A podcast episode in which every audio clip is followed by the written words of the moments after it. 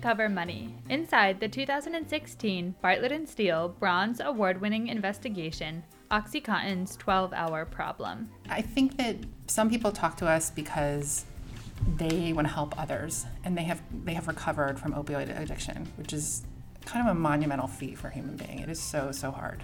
I think other people talk to us out of anger at the what had happened to them and just not being able to make sense of it Hello, and welcome to the Reynolds Center How to Cover Money podcast. We're coming to you from the Donald W. Reynolds National Center for Business Journalism, based at the Walter Cronkite School of Journalism and Mass Communication at Arizona State University. I'm Jenna Miller, today's host of the How to Cover Money podcast. Today we talk with Los Angeles Times reporter Harriet Ryan and editor Matt Lait, now with CNN, about the 2016 Bartlett and Steele Bronze Award Project OxyContin's 12 hour problem. During an investigation into opioid manufacturers, Ryan, along with two other reporters, found that Purdue Pharma had prior knowledge of problems with the popular painkiller and gave doctors inaccurate recommendations about dosage in order to increase revenue. The team revealed that misleading marketing led to increased abuse and addiction. I sat down with Ryan and Lait, who started out by taking us back to the beginning of the project there was a court reporter who started noticing that doctors were being charged with reckless prescribing, uh, and he got interested uh, about that. And um, we wanted to quantify how large of a role bad doctors played in the prescription drug epidemic. As part of our research, we um, made public records requests for autopsy reports and Southern California, about five counties. And we were able to show that uh, the majority of people that were dying of prescription uh, overdoses were people under a doctor's care. From that reporting, we looked at uh, lax medical board oversight. Um, uh, to have a bad, if you have a bad doctor, you have a, have to have a bad pharmacy. So we looked at pharmacies we looked at states' ability to um, monitor. They monitor doctor shoppers, patients who looked for doctors, but they never turned that information around and tried to look at the doctors who were supplying to the patients. So uh, the first story we did about Purdue Pharma concerned a kind of like a secret list that they kept in headquarters of doctors they suspected were catering to drug dealers and addicts. And uh, the company admit, admitted to us that like 92% they had not reported to law enforcement.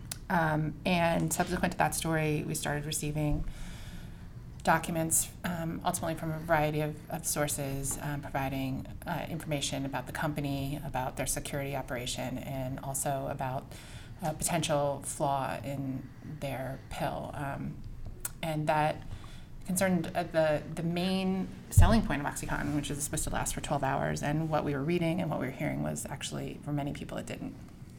How did you prioritize what stories to do first, and what was most important to include in your stories? The first story we did was about the flaw that I mentioned, and we decided to do that one first because it affects everything that came from that. Um, more than 7 million Americans have abused OxyContin, according to federal statistics, and we wanted to see is there an explanation for that? Is it something that's actually in the pill? Um, so we, we looked at sort of the, the fundamental composition of the drug first. What we found was that um, it wears off early for many people, long before the 12 hours. And that when it does wear off, um, people are, can be plunged into um, narcotic withdrawal. And um, it's an excruciating experience, and it's one that leads people to abuse the drugs. Um, and that the company had evidence of this dating back to their development of the drug in the late 80s, early 90s. And instead of figuring out a way to fix the problem, what they did was they told doctors um, who complained about the duration of the drug just to raise the dose on their patients.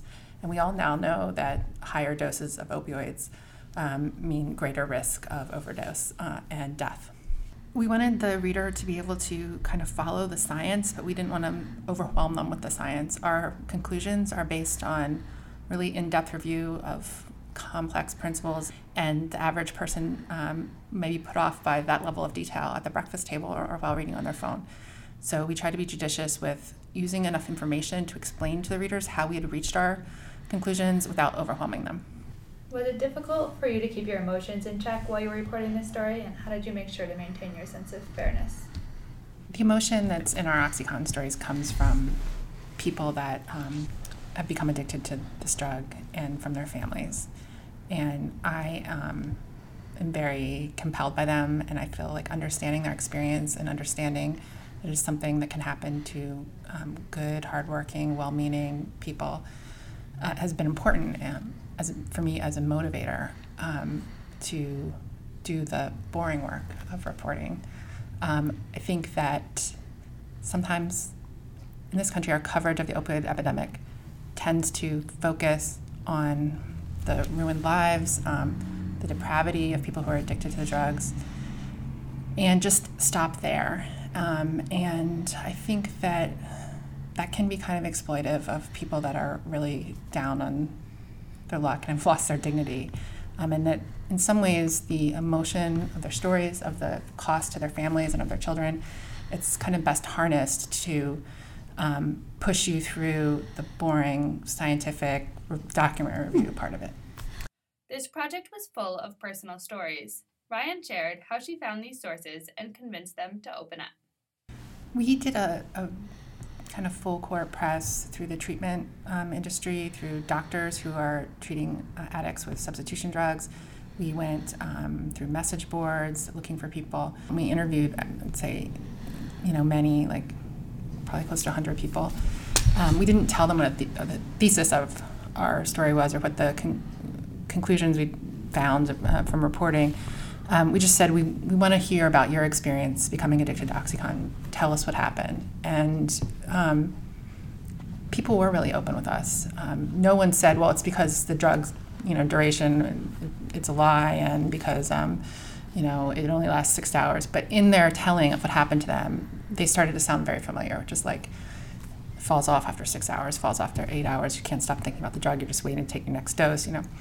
Um, and I think that some people talk to us because they want to help others and they have they have recovered from opioid addiction, which is kind of a monumental feat for a human being. It is so so hard, um, and I think they wanted to help others and they wanted to show that um, there there is life after and there there is a possibility of recovery.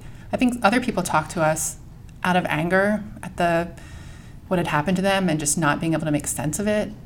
Um, and you know, we talked to people whose family members had died, and they were still struggling to explain it to themselves. And I think they found, um, I don't know if comfort's the right word, but they were they were um, willing and open to talk to someone who wanted to understand the experience as much as they did. What advice do you have for beginning investigative reporters that are trying to find good sources and convince them to talk on the record? Look, I think every reporter should view him or herself as an investigative reporter. Um, and you want to dig and you want to get to the truth of the matter. You want to be open minded about what you have because there's always the, the possibility or likelihood that you're wrong. And you want to chase down every avenue to make sure you're not wrong about something. Um, you know, you want to minimize the harm that an investigation can have. Yet you want to hold people accountable. You just have to have that mindset. You want to find documents. You want to talk to people involved. You want to develop sources, and sources will talk to you if you are somebody who you know they feel they can trust. You know, you want to be trustworthy. You want to um, you know uh, abide by your commitments, and you know it's it's it's worthy, rewarding work if you can do it. This is more like of a concrete example. Um, cover a good place for people to start because there's lots of um, information and documents and tidbits. There's great information that no one sees in there. Um, it's all protected. You're not going to get sued over it. And I think it can give somebody who's young, and definitely for me, it had this effect of it's in some ways similar to the process of investigative reporting, a trial or a legal case. You know, one side presents its facts, they look really bad. The other side comes out and presents their facts. You know, they are there's maybe one piece of evidence and two sides are interpreting it different ways.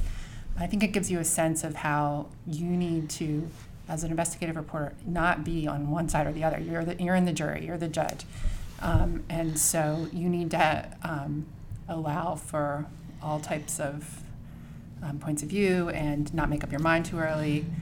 Um, so my, my advice would be no matter what your eventual beat is going to be, like learn how to use the courts, follow cases, see how documents are used, and that will provide kind of a blueprint for how you might want to use them in your reporting.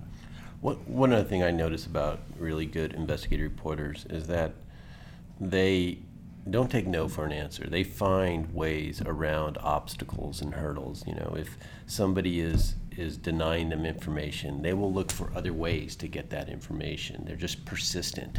Um, they're creative. They they look for solutions, and they don't get discouraged by you know the walls that are thrown up in front of them. In fact, they view them as challenges to overcome. And those, when you have that kind of mindset, you're going to be successful. What impact have you seen this story have?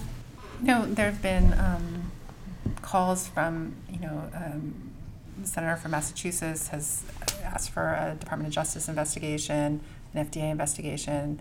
Um, the New Hampshire Attorney General is using some of our material and investigation they're doing of all opioid manufacturers, um, and Purdue Pharma especially. Um, it's it's being used in um, by various jurisdictions in their litigation against opioid manufacturers in an attempt to recoup some of the costs of treating the epidemic and dealing with it. Um, but the most gratifying, at least to me, um, impact has been the letters that I've received from people who were addicts and say that they finally have insight into what happened to them and how um, they lost so many years of their lives and and they feel in a way um, vindicated. Thank you, Harriet Ryan and Matt Lait, for spending some time with us discussing your award winning business investigation. And thank you, listeners, for tuning in to another episode of the How to Cover Money podcast. If you'd like to read the LA Times investigation, Oxycontin's 12 hour problem, make sure to visit businessjournalism.org. We'll include links to the award winning stories in the show notes for this episode. If you're in need of more business journalism training, the Reynolds Center can help. Visit businessjournalism.org to find articles and self guided training, download our free ebook guide to Business Beat Basics, or sign up for our monthly newsletter. The newsletter will keep you up to date on training opportunities from the Reynolds Center year round. If you enjoy the How to Cover Money podcast, be sure to subscribe on iTunes, Stitcher, or SoundCloud. And while you're there, leave us a rating or a review to help make the podcast more visible to other business journalists. Support for the How to Cover Money podcast comes from the Donald W. Reynolds National Center for Business Journalism.